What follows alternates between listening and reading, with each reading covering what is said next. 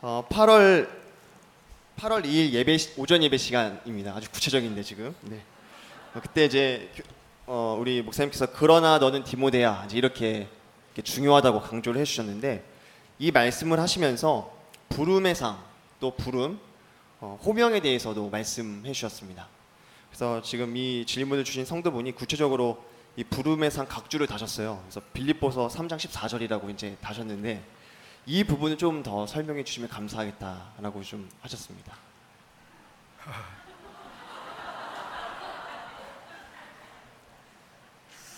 네, 뭐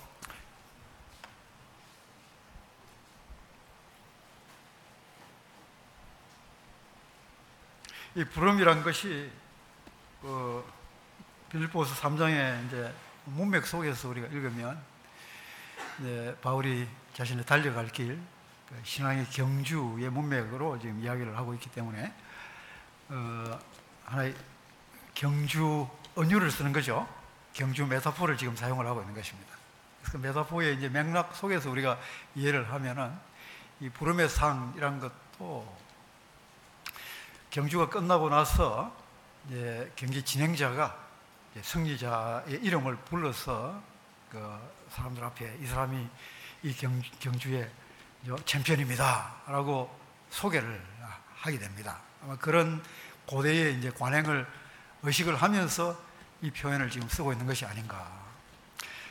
그래서 상의 성격을 부름과 동격 차원에서 이렇게 표현을 하고 있습니다. 상은 상인데 그 상이 어떤 상이냐?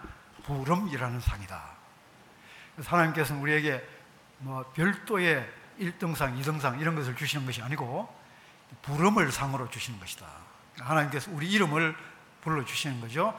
여기 있는 누구누구 아무개 믿음의 경주를 잘 지키고 끝까지 내가 그에게 준 신뢰를 저버리지 않냐고 잘 승리하고 이겨낸 사람입니다. 의의 멸류관에 합당한 사람입니다. 이렇게 우리의 이름을 불러주시는 것. 그게 우리에게는 가장 값진 상이라고 봅니다. 네, 답변이 되셨습니까? 아, 지금 질문을 제가 간략하게 좀 다시 봤는데 다양한 질문이 있어서 어떤 질문을 좀 드려야 될지 고민되는데 아, 너, 정말 궁금하다고 하신 분이 계셔서 좀 말씀이랑 관련이 없지만 좀 말씀이랑 관련 없는데 이게 좀 질문이 왔습니다. 두 개를 주셨는데요. 첫 번째 질문은 낡은 성경책은 어떻게 버려야 할까요? 네, 그 질문이 있고요. 네. 어, 두 번째 질문은 사람이 사망하면 하나님께서 마지막 날에 심판하신다고 하셨는데 마지막 심판 전에 영혼들은 어디에 있나요?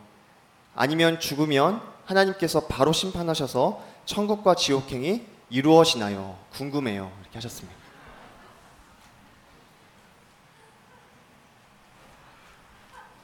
네, 뭐, 낡은 성경책 버리는 거 이거, 이거는 자원 재활용 차원으로 생각을 하시면 될 것 같습니다.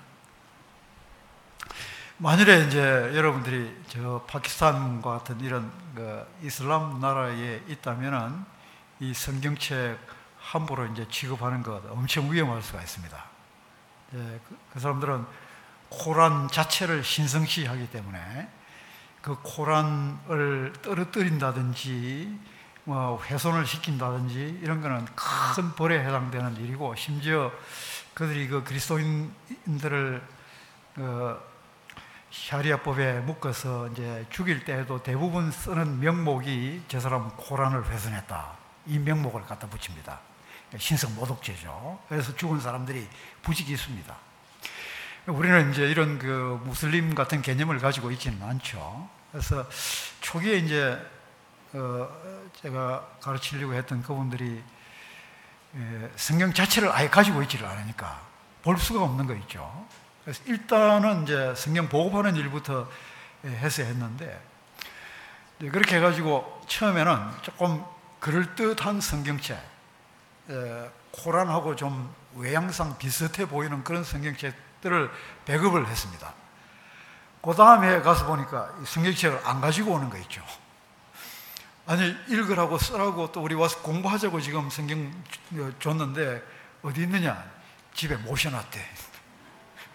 철저하게 코란 개념이죠. 이거 가져 다니다가 혹시 뭐 떨어뜨린다든지 심지어 이제 내가 그걸 깔고 앉는 뭐 그럴 수도 있지만 앉는다든지 안 그러면 잠잘 때 뭐 베개로 쓴다든지 이랬다가는 큰 일이 생기는 것처럼 생각을 하니까 책 자체를 신성시하는 것을 보았습니다. 아무래도 이제 그 문화 때문에 그렇게 하는 것이 되겠죠. 그래서 그 다음부터는 이제 정책과 전략을 전적으로 또 바꾸었습니다. 어, 어쨌든 그 성경책에 대해서는 우리가 그렇게 뭐 무슬림들이 하는 것처럼 신성시 할 필요는 없습니다. 그렇다고 해가지고 함부로 대하는 것도 옳지 않죠. 막뭐 집어 던지고 장난칠 때 쓰고 뭐 우스갯말로 베개로 쓴다 그러긴 하지만 뭐 요새 베개 그거 베고 자시는 분들은 없을 것입니다. 그렇게 하지도 말고 뭐 그렇게는 해야 되겠지만 예, 그러나 지금은 이제 워낙 집집마다 이 남는 성경책들이 많아서 좀 골치가 아픈 문제이기는 합니다. 어, 잘 활용할 수 있는 길을 찾아보면 좋을 것 같습니다. 구체적인 방식은 뭐 제가 말씀드려도 별로 효과는 없을 것 같습니다. 어, 뭐 원한다면 교회 차원에서 이렇게 수거함을 만들어 가지고 거기에다가 이제 수거를 해서 좀 공동으로 공동으로 이렇게 처리를 한다든지 뭐 이런 방식도 생각을 해보면 좋겠죠. 네, 뭐 죽은 영혼들 마지막 날에 우리가 다 주님 앞에 설 텐데 그 이전까지에 대해서는 우리가 뭐 정확하게 이렇다 저렇다 답을 딱 내리기는 어렵습니다. 왜냐하면 성경도 명확하게 그리고 우리가 다 이 논리적으로 다 이해할 수 있는 그런 방식으로 표현을 하고 있는 건 아니고 다만 이제 잠잔다 이렇게 표현을 하고 있기 때문에 우리가 잠자는 상태 하나의 이제 대기의 상태 이런 상태가 있는 거죠. 그런 상태를 거쳐서 우리는 다 그날 그 정한 시각에 주님 앞에 다 서게 될 것입니다. 그 기간 동안은 우리가 잠자는 상태이지만 그 잠자는 상태의 이제 구체적 상황이 뭘까 뭐 여기에 대해서 우리가 자세하게 설명을 하는 것은 또 한계가 있지 않는가 봅니다. 그러나 그 속에서도 분명한 것은 우리가 잊혀진 존재는 아니다. 주님과 함께하는 존재인 것은 분명하다. 뭐 그런 정도의 선에서 말씀드려야 할 것 같습니다. 네, 감사합니다. 그 디모데 후서 2장과 관련된 질문이 이제 좀 들어왔는데요. 디모데 후서 2장 22절에 어, 또한 너는 청년의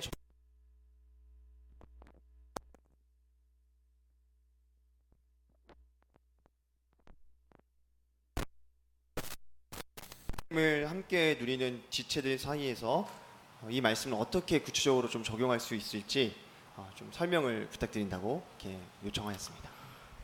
네, 청년의 정욕이라고 할 때에 일단 우리가 좀 잘 분간을 해야 될 것 한 두 가지는 예, 이게 디모데 개인을 두고 하는 이야기는 아니다. 왜냐하면 디모데가 지금 청년에 속하는 그런 나이는 아니기 때문에 그렇습니다. 물론 이제 우리가 청년이라고 할 때에 청년을 뭐 몇 살에서 몇 살까지로 꺼내야 될 건가 예, 이게 기준이 오늘 다르고 고대 세계 다르고 한 건 사실이지만 그러나 우리가 디모데가 지금 이제 현재 이 편지를 받을 때의 나이대를 생각을 해보면은 20대는 훨씬 넘어 있고 뭐 40대를 넘어가지는 않지만 그러나 이제 40에 뭐 준하는 그런 30대 중반 이런 정도의 나이대라고 보는데 그런 점에서 생각하면은 디모데 자신을 지금 청년이라고 부르는 건 아니다. 그 점을 왜 하나 생각을 해야 될 거고 또 하나는 바울이 쓰는 용어도 뭐 청년이라고 딱 명사 형태를 쓰는 건 아니고 형용사 형태를 씁니다. 그래서 청년류의 청년식의 욕망들 이렇게 이야기를 하고 있습니다. 그렇기 때문에 우리가 흔히 이제 청년유에 속해서 일어날 수 있는 그런 여러 가지 충동적 욕망들 이런 것들을 좀 떠올려 보면 되겠죠. 가장 일차적으로는 육체적인 것도 포함이 되겠지만, 그러나 꼭 육체적인 것만은 아니고, 어, 그 밖에도 우리가 청년 유의 이제 충동이나 욕망들 가운데 가장 빈번하게 접할 수 있는 것은 무분별하다라는 거죠. 일단 내가 어, 지금 당장 마음이 끌리는 것이 있다라고 하면은 앞뒤 안 가리고 그냥 달려드는 이런 형태, 이런 것들로 다 이제 포함이 됩니다. 이런 식의 이제 어, 여러 가지 욕망의 형태들, 이런 것들이 교회를 좌우하게 될 때에 교회에 이제 심각한 그런 혼란들이 일어날 수밖에 없기 때문에 그래서 피하라라고 이야기를 하는 것도 아, 디모데 너가 지금 그걸 가지고 있고 거기에 사로잡혀 있으니까 너가 그런 걸 하지 말아라 이렇게 말하는 의미로 읽기보다는 오히려 교회 안에서 그런 서리건 충동적인 청년유의 이런 식의 욕망들이 터져 나오는 것을 금하라 적절하게 잘 통제를 하라 말씀으로 통제를 해야 되겠지만은 이렇게 금하라는 그런 차원에서 이야기를 하고 있는 거죠. 그 대신에 우리가 이제 추구해야 될 것들이 그다음에 대안적으로 이야기하는 그런 선한 것들, 거룩하고 아름다운 것들 이런 것들을 우리가 적극적으로 추구를 하면서 살아가면은 그럴수록 그만큼 더 우리는 이제 청년유에 서리건 그런 충동들에 사로잡히는 일을 잘 피할 수가 있게 될 것입니다. 예, 감사합니다. 어, 이번 질문은 이제 교수님께서 설교를 해주실 때 이제 그 설교 내용 중에 하나를 좀 이렇게 생각하셔서 하신 질문인데 이제 저희가 보는 성경이 이제 여러 종류가 있지 않습니까? 그래서 원어 성경도 있고 한글 성경도 여러 종류가 있고 영어 성경도 여러 종류가 있는데 이제 이번 설교를 통해서 그 차이가 있을 수 있다는 것을 알게 되었다고 하시, 거든요 그래서 이제 목사님께서는 이제 성경학자들이 성경의 또 다른 개정 과정 중에 있다고 이제 말씀하셨는데 그러면 저희가 저희 같은 평신도는 성경을 볼 때 이 성경을 어떻게 봐야 하는가 이제 이것을 좀 질문하고 싶다고 합니다. 그래서 원어를 공부를 해야 되는 건지 그래서 헬라 원어 공부해서 이제 직접 이제 해석해서 봐야 하는 건지 아니면은 우리가 가지고 있는 성경이 완전하지 않다라고 하는 것을 전제하면서 그냥 감안하고 읽어야 하는 건지 어떻게 성경을 대해야 할지 좀 알려달라고 이렇게 말씀하셨습니다. 네, 제가 좀 미안하게 생각하는 부분 가운데 하나가 그겁니다. 여러분들에게 혼란을 드리고 싶은 마음은 전혀 없습니다.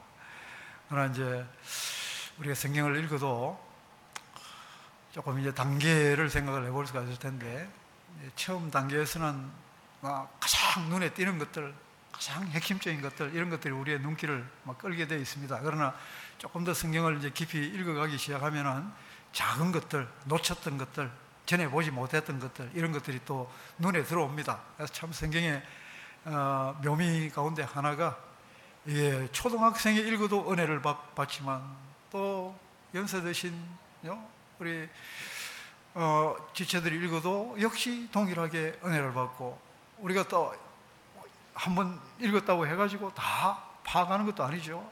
내가 전에 이것도 몰랐나라는 것을 지금도 저는 늘 배우고 있습니다. 끝이 없습니다. 그게 참 성경의 묘미 가운데 하나인데 일단은 이제 우리 한글로 번역된 성경이 참 좋습니다.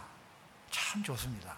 그리고 또 그 어투라든지 에, 번역이라든지 이런 것들이 참 최선을 다해서 아주 좋게 되어 있는 그런 번역본입니다.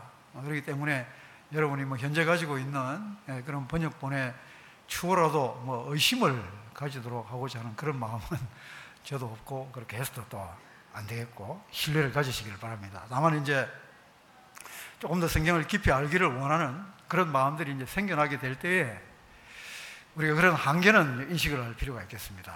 아무래도 번역이라는 것은 번역의 한계를 가질 수밖에 없다. 아무리 우리가 완벽하게 뭐 다른 언어를 잘 익혀가지고 뭐 통역을 한다든지 해도 항상 문제는 있을 수밖에 없습니다. 그러니까 그런 이유 때문에 아무리 번역을 잘 해도 늘 한계는 남습니다. 그런 점을 감안을 하시라. 그럼 그걸 어떻게 커버를 할 거냐?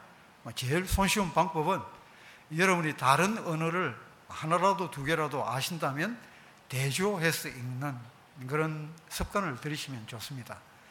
1차적으로는 예, 한글 성경들 중에서도 한 두세 가지를 같이 갖다 놓고 예, 병행해서 읽으면서 그 가운데 혹시 차이가 나는 것들이 있는지 이런 걸 한번 살펴보시고 그 차이가 단순히 이제 문체 차원에서 차이인지 아니면 그 안에 뭔가 좀 실질적인 어떤 상이점들이 있는지 이런 것들을 잘 찾아보시면 그 다음 단계에서는 여러분이 더 활용할 수 있는 다른 언어들을 사용을 해가지고 다른 번역본들과 또 대조를 해보면 조금 더 분명하게 드러나겠죠. 그렇게 해서 뭐 답이 좀 쉽게 얻어지는 것도 있고 그렇게 해도 또 답이 쉽게 얻어지지 않는 것도 있고 그렇습니다. 왜냐하면 일어날 수 있는 궁금증의 차원들이 여러 가지가 있기 때문에 그렇습니다. 이건 단순한 번역만의 문제는 아니고 또 사본의 문제라는 것도 있고 그렇습니다. 들어가면 들어갈수록 더 좀 복잡한 부분들이 있고 한데 뭐 이런 부분들에 대해서는 어, 여러분이 전문적으로 훈련받은 목회자들이 계십니다. 어, 목사님들을 좀 괴롭히셔도 됩니다. 뭐 당장 답이 안 나와도 질문을 들으면은 또 연구를 해서라도 답을 해 주실 것이고 하니까 여러분 곁에 계시는 목회자들이 그러니까 전문 훈련을 받은 분들에게 좀 문의를 자주 하시는 것도 풀어갈 수 있는 길이 아닐까 봅니다. 네, 어, 이 외에도 여러 질문을 주셨는데 이제 이렇게 이번 어떤 설교 주제와 관련된 질문들은 아니어서 어, 그래서 제가 아쉽지만 제 주머니에 이제 넣는 걸로 하고요. 어, 마지막 이제 뭐 제가 질문 하나 이제 드리면서 이제 5분도 좀 안 남았는데 이제 교수님께서 이번에 고통의 시대 사명의 사람이라고 하는 주제로 저희들이 말씀을 전해 주셨습니다. 그래서 이제 저희들이 진짜 이게 고통이 너무 많다, 너무 고통스럽다는 것을 이제 누가 설명해 주지 않아도 이제 경험을 이제 하는 이제 이 시대를 살고 있는데 어 뭐 이미 설교를 통해서 주신 말씀이긴 하겠지만 그러면 이 시대 속에서 우리들이 사명의 사람으로 살기 위해서 꼭 이 포인트는 반드시 기억을 하고 어, 돌아가면 좋겠다라고 하는 그 한 포인트가 있다면 저희들에게 하나만 말씀해 주시고 어, 이렇게 답변해 주시면 감사하겠습니다. 네, 한 포인트로 압축을 하기는 어렵습니다. 또 제가 그럴 필요도 없다고 느낍니다.